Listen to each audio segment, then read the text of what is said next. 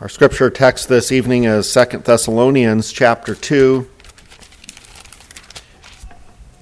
Continuing to look at 2 uh, Thessalonians chapter 2 verses 1 through 14. Hear God's word, verses 1 through 14.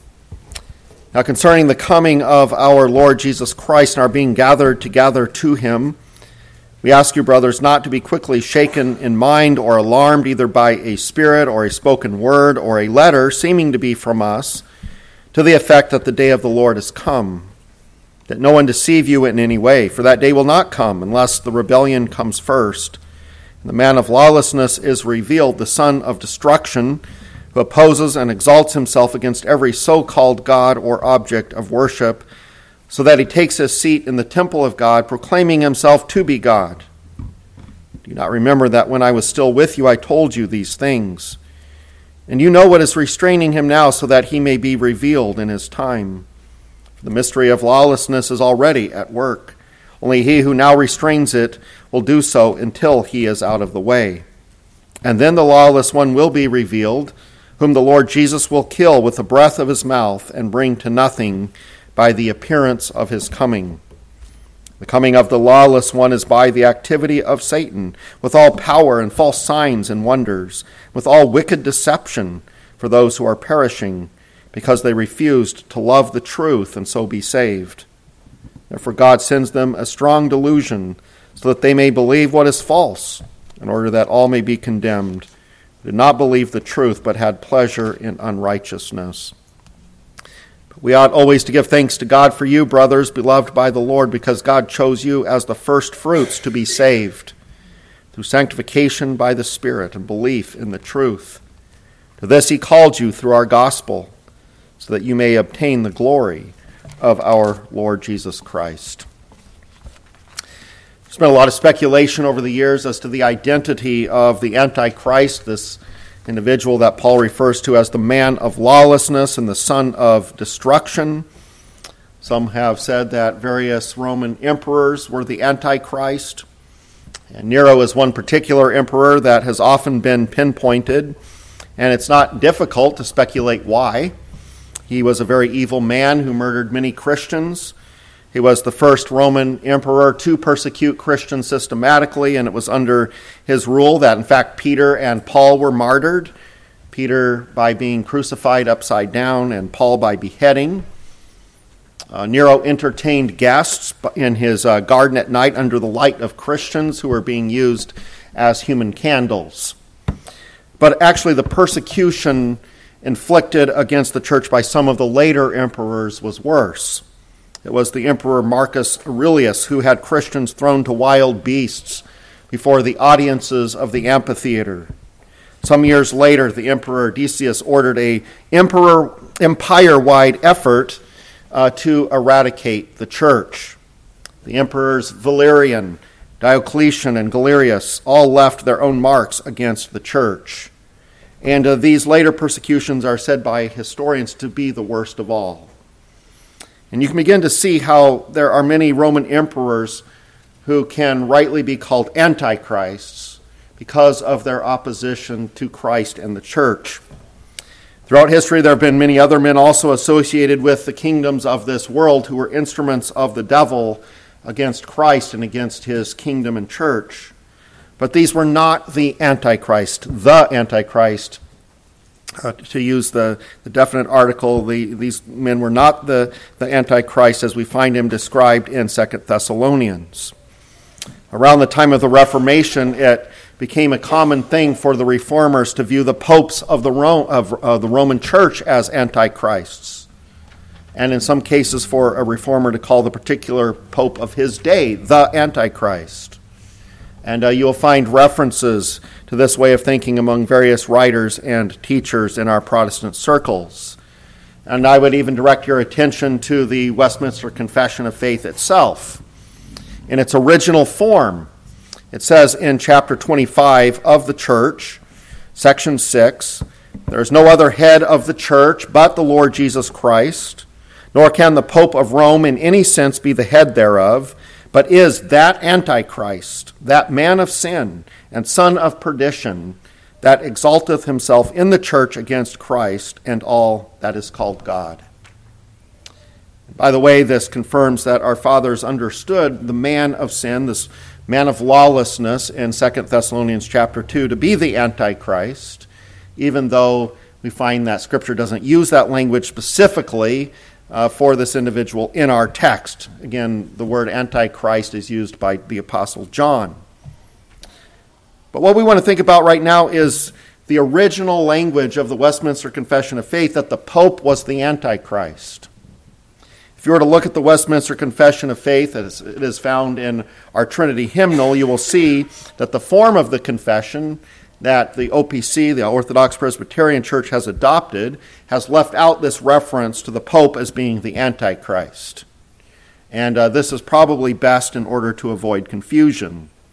For when the original form of the confession speaks of the Pope of Rome as that Antichrist and that man of sin, it seems to be saying the Pope of Rome is that very Antichrist of which our passage forewarns.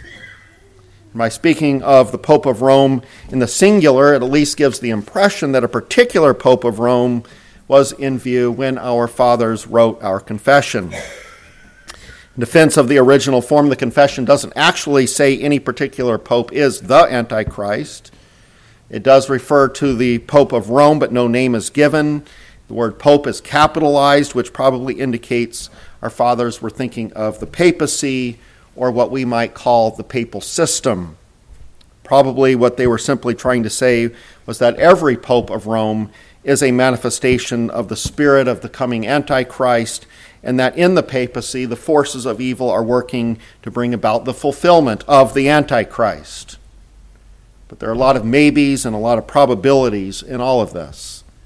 There are unanswered questions about what our forefathers meant. Did our forefathers mistakenly think that a particular pope of Rome of their day was the Antichrist? Or did our forefathers think that the Antichrist is more of an idea and a system of evil at work in the world rather than a person. In other words, were they associating the Antichrist with the papal system and rejecting the idea that he would be a particular person who would manifest himself right before Christ's coming? And, i and I would bring to your attention that there are some uh, within the OPC also other Reformed people outside of the OPC who deny that the Antichrist will be a personal individual. Some say that the term Antichrist refers to the spirit of opposition and rebellion that has always manifested itself against Christ whenever the church is persecuted, whether from religious or political circles. Some see the Antichrist in the papacy. Others see the Antichrist in ungodly government others in the apostasy developing within Protestant churches. In a sense, all of them are correct, and yet we cannot escape how our passage clearly speaks of the Antichrist as a particular person arising in history just before the coming of the Lord. And indeed, part of what the Lord does in his coming is to destroy him. Which means then that no particular pope has been the Antichrist because we have not witnessed Christ returning to destroy him, as verse 8 tells us will happen. And then the lawless one will be revealed, whom the Lord will kill with the breath of his mouth and bring to nothing by the appearance of his coming. In my mind, the original form of our confession leaves too many unanswered questions about what our forefathers meant, which is why I side with those who revised the confession so as to leave out that part about the Pope of Rome being that Antichrist, that man of sin and son of perdition, that exalteth himself in the church against Christ and all that is called God. They left that out um, in the new form. At the same time, I think we can recognize that our forefathers were at least on the right track. The Church of Rome, with its popes, is certainly an anti Christian system. It is correct to speak of the popes of Rome as antichrists as long as we recognize that there is a man who is coming who is going to be worthy of the name Antichrist with a capital A. And you might be thinking this evening that calling the popes of Rome Antichrist is perhaps harsh or uncalled for, but you have to recall that they say that the popes of Rome are the vicars of Christ. And you can look that up in the dictionary what a vicar is, but that means that the popes are considered to be Christ himself on earth. So it's very much an anti Christian, anti Christ kind of a way of thinking. I remind you of 1 John 2:18 where it says little children it is the last hour and as you have heard that the antichrist is coming even now many antichrists have come by which we know that it is the last hour. It is possible and in my mind even likely that the papacy and the Church of Rome will play major roles in the coming anti Christian kingdom, which is probably what our forefathers also saw.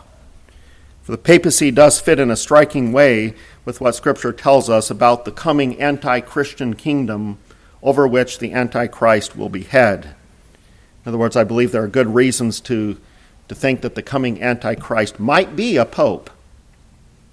And I say this because Scripture's descriptions of the Antichrist indicate to us that he will be a person of both political and religious influence. And it's a fact that the Roman Catholic Church does not believe in a separation of church and state. They believe that the Pope of Rome, who is to them the head of the church, should also be the political head of the world. They are very open about that. And Scripture, particularly passages in Daniel and Revelation, associate the Antichrist, first of all, with the political kingdoms of this world especially highlighting Rome as a solid example of what an anti Christian kingdom is like. Daniel refers to a number of kingdoms of this world that were all anti Christian. Revelation 13 and the beast of the sea bring together the symbolism of all of these nations, which is the Holy Spirit's way, I believe, of telling us that there have been and will continue to be, up until Christ returns, earthly nations that continue to be instruments of Satan against the church. I draw your attention to the anti Christian nature of this beast as described by John in his vision of Revelation 13. Verse 2 of that chapter tells us that it is the dragon or the devil who gives this beast its power, its throne, and great authority. Verse 3 tells us that in John's vision, the whole earth marveled and followed the beast. And notice there is this religious aspect that goes hand in hand with anti Christian government. Verse 4 tells us that Satan's goal is worship of himself through worship of this beast. And they worshiped the dragon, for he had given authority to the beast. And they worshiped the beast, saying, Who is like the beast, and who can fight against it? And verses 5 through 8 bring out even more the anti Christian nature of this kingdom from a religious point of view. We're speaking of this beast, John writes, and the beast was given a mouth uttering haughty and blasphemous words, and it was allowed to exercise authority for 42 months. It opened its mouth to utter blasphemies against God, blaspheming his name and his dwelling, that is, those who dwell in heaven. Also, it was allowed to make war on the saints and to conquer them and authority was given it over every tribe and people and language and nation, and all who dwell on the earth will worship it. We can see how the beast of the sea suddenly sounds more like a person than a symbol of corrupt government. Uh, this corresponds to how you can't really clearly distinguish persecuting nations from their leaders. This is why we don't equate, I don't believe we should equate the beast of the sea with the Antichrist. Some do that. They say this beast of the sea is the Antichrist. I don't think that's correct. While at the same time, we can recognize this beast is a symbol of Satan's anti Christian work that involves both anti Christian government and its leaders. Again, let it be noted that Satan's attacks against the church will not only involve nations and governments, but also religion with various philosophies and ideologies and beliefs that provide the lies that promote his influence in the world. Satan's goal is that corrupt governments and their leaders would be worshiped as though God. And whenever we see people clamoring to a particular government or government leader to provide them with a life of fulfillment and satisfaction and security, you can be sure the spirit of Antichrist is at work. It is the religious aspect of the Antichrist that is particularly emphasized here in 2 Thessalonians 2. Revelation 13, 2 Thessalonians 2 say virtually the same thing of the Antichrist. Verse 4 of our text says of the man of lawlessness who opposes and exalts himself against every so called God or object of worship, so that he takes a seat in the temple of God, proclaiming himself to be God, which corresponds with John's vision of the beast of the sea being worshiped. We haven't even considered yet the second half of Revelation 13, where John describes seeing in his vision another beast, the beast from the earth. Later in Revelation 16 and in 19, this beast is called the false prophet. And uh, Revelation 13 describes the second beast as intimately related to the first. He helps the first beast, he is the power behind the first beast. And hasn't it often been the case that false prophets and false religions have served the cause of corrupt governments against the church? Isn't it always part of Satan's attack against the church to not only use earthly nations and their leaders to physically persecute the church, but also to use lies to promote ungodly government and to rot the church from within by pushing worldly philosophies and false doctrine? Revelation 13, verses 12 and following says of this false prophet, it exercises all the authority of the first beast in its presence and makes the earth and its inhabitants worship the first beast, whose mortal wound was healed. It performs great signs, even making fire come down from heaven to earth in front of people. And by the signs that it is allowed to work in the presence of the beast, it deceives those who dwell on earth, telling them to make an image for the beast that was wounded by the sword and yet lived. It was allowed to give breath to the image of the beast so that the image of the beast might even speak and might cause those who would not worship the image of the beast to be slain. Notice the parallel to that in 2 Thessalonians 2 9 and 10. The coming of the lawless one is by the activity of Satan, with all power and false signs and wonders, and with all wicked deception for those who are perishing, because they refused to love the truth and so be saved. So if we bring together what Revelation 13 and 2 Thessalonians 2 teach us about the Antichrist and his kingdom, it is this that just as Satan's anti Christian attacks involve politics and religion, the coming Antichrist will be both a political and religious figure. He will be in charge of the world's politics and the world's religions. He will be worshiped by the majority of this world as though he is the divine Christ himself. And when we see the two beasts of Revelation coming together in a nation that persecutes believers, and there's a leader who is in, in, takes on an idolatrous role as man's savior, we have an antichrist. When we have the two beasts coming together in their fullest and final manifestation, we have the antichrist. And what Revelation describes in terms of the beast of the earth, this false prophet, helping and promoting the beast of the sea, is supported by what Paul tells us in 2 Thessalonians about the Antichrist as being the man of lawlessness and uh, his, his coming in connection with what Paul calls the rebellion. Notice how verse 3 associates the rebellion with the revealing of the man of lawlessness. Let no one deceive you in any way, for that day will not come unless the rebellion comes first and the man of sin is revealed, the son of destruction. So, what is meant by this rebellion? And uh, what this expression refers to is a period of great apostasy in the Christian church which then might prompt you to ask, well, what is apostasy? Well, apostasy is when people in the visible church of Christ fall away, they, they, they begin to deny the truth that they once professed, and they depart from Christ and his church and live in rebellion. Apostasy is taking place on a large scale when an entire church, or even on a larger scale, when an entire denomination that bears the name of Christ starts becoming a false church and a church is said to have become apostate when it has actually become a false church and casts off any profession, any true profession of the Lord Jesus Christ.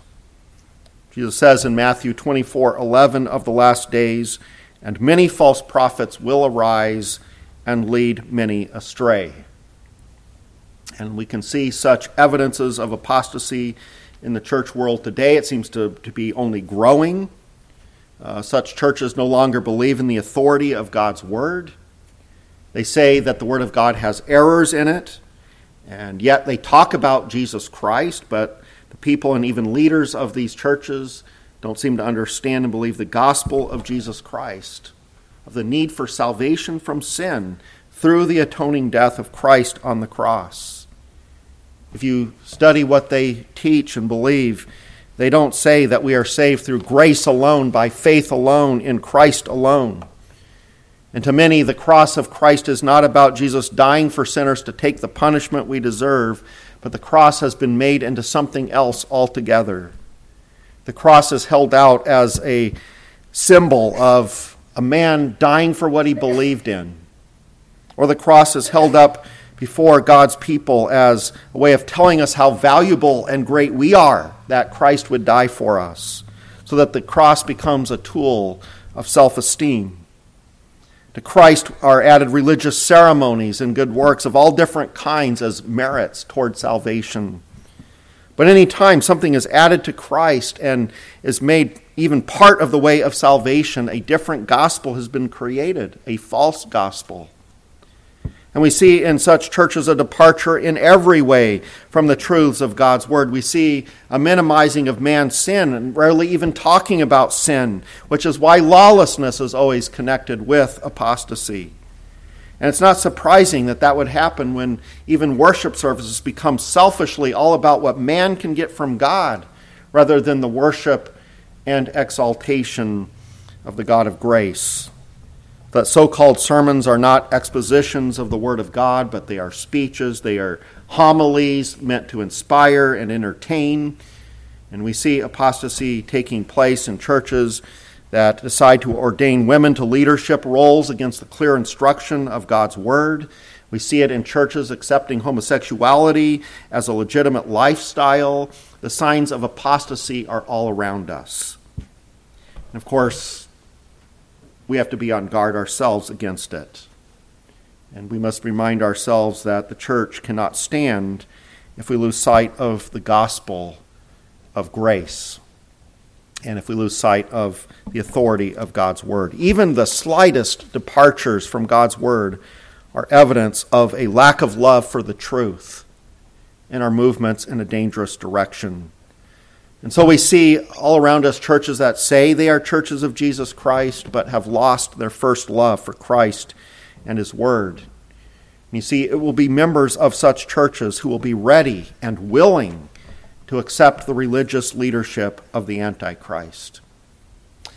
In some, as we think about the relationship between the Antichrist and this rebellion, the man of lawlessness will arise out of the apostasy, but the apostasy will also be intensified by his coming. The two are intimately connected. And what he will do to inspire people to submit to him and ultimately to worship him is to impress them with his power as it's displayed in these false signs and wonders. The Antichrist, combining in himself the roles of both beasts, will perform miraculous signs that will convince many that he is God he will do mighty things through the power of Satan. The signs that he performs will have the purpose of validating his claims as the world's Savior and of drawing people's attention to him. And these signs are called wonders or marvels from the perspective of those who witness them. For what the Antichrist does will amaze and will awe the masses. And when our text speaks of false signs and wonders, this does not mean that these will be tricks. This does not mean they will be optical illusions. They will be wonders that no human being can normally perform. And they will serve as signs pointing to the Antichrist as having the power to be the Savior of the world. But they will be false signs and wonders because, of course, the Antichrist is taking, trying to take the place of the true Christ, Jesus. His power will be but the power of Satan used for purposes of deception. And from what Scripture here says, these signs will have a powerful effect upon people. And what scares me is how the Christian church is, is through its teachings opening up people to believing such false lying wonders as actually being from God. As apostasy grows in the church, as people depart from God's word, what becomes their new authority? Well, isn't it their feelings? Isn't it experience? These are the new authorities. And people say about various things, I know that what I believe is true because of the experience that I've had. For instance, people will say, I know that it's right for women to be pastors because they feel called and because I've heard them preach and I was edified by their preaching. Another says, I know speaking in tongues is real because I've witnessed it taking place, or, or I've even done it. Or I know some homosexuals and they're nice people, so I know that God would never condemn them to hell. Or I know that I'm going to a good church because I always leave the services with a good feeling. Or I know that what I am believing is right because my life is going so well. And if you begin to evaluate your life and your beliefs apart from the objective teachings of God's Word, you're going to open yourself up to all kinds of subjective influences. And when the Antichrist one day comes and performs these signs and wonders, many so called Christians are going to say, well, his power is of God. Only God could do what he does. Therefore, he is worthy of my trust and worship.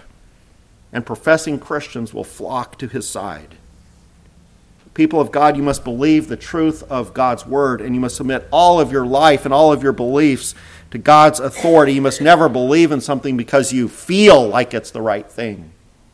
You must believe what you believe because you know it is the right thing because it is taught clearly in God's word. In closing this evening, I would draw your attention to the fact that as strong and as influential as the Antichrist will be, he's not going to be able to deceive God's elect. Christ uh, tells us in Matthew 24, verse 24 For false Christs and false prophets will arise and perform great signs and wonders, so as to lead astray, if possible, even the elect. And the point is that it will not be possible for the elect to be led astray by these antichrists. In the end, God will preserve his people. You can be sure that his true church will not be lost to Satan's deceptions. In fact, the reason that Christ has given us these words and has revealed these things to us is so that we will recognize the Antichrist to be what he is and will not give in to his deceptions. This is part of Christ preserving his people. He preserves us by the power of his Holy Spirit, by the revelation of the truth. And what our passage teaches us is not the failure of the church, it's not the failure of Christ's kingdom, what our passage teaches us is that even though Satan will make attempts at, at destroying the church and will one day make a final powerful assault against the church, yet Christ will return and he will destroy the Antichrist and his kingdom. And notice, as part of the comfort of this passage, that it will not be difficult for Christ to do this. God's word tells us that the Lord will kill the Antichrist with the breath of his mouth and bring him to nothing by the appearance of his coming. Christ tells you and me about these things so that we will not be surprised, so that we will not be disheartened when these things take place. What must be understood without any shadow of a doubt is that Christ will have the victory.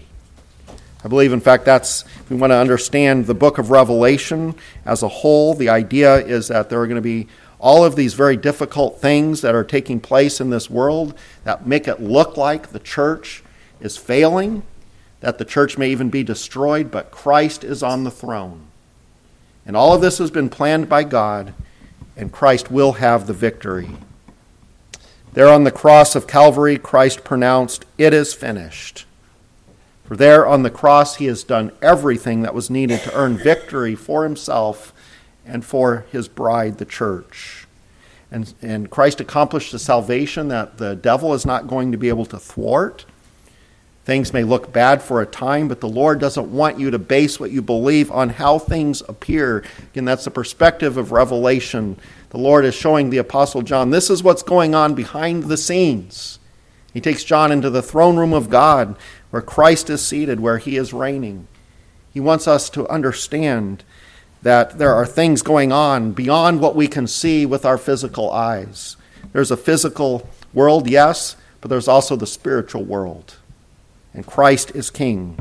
And he wants you to look beyond these attacks of Satan to at least in your mind see Christ seated on the throne, to know that he is there, and to believe that he is coming again and he will put an end one day to all of this opposition. Amen. Let us pray. Lord God, we thank you for the Lord Jesus Christ and his victory for what he accomplished on the cross, that we might be saved from our sins, that we might be delivered from the domain of darkness, that we might be delivered from Satan to whom we were slaves. Father, we thank you that even though Satan still attempts to destroy your church, we know that he still hates you and still wants to do everything he can uh, to hurt you by hurting us. Father, we thank you that despite all of that, you are the sovereign Lord of all we thank you that even all of this persecution is part of your plan, even though we may not always understand why. Um, yet, Father, we recognize that this is what you have for us.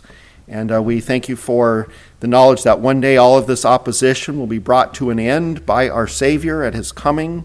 And uh, we pray, Lord, that we will be ever mindful of uh, the Lord's coming that that will have an effect upon us to encourage us, to give us hope, uh, to uh, give us a right perspective on our lives here on earth. For Father, this earth and the life here is, is not uh, what life is all about. Um, eternal life is knowing you, it is being with you, it is that heavenly life that we look forward to.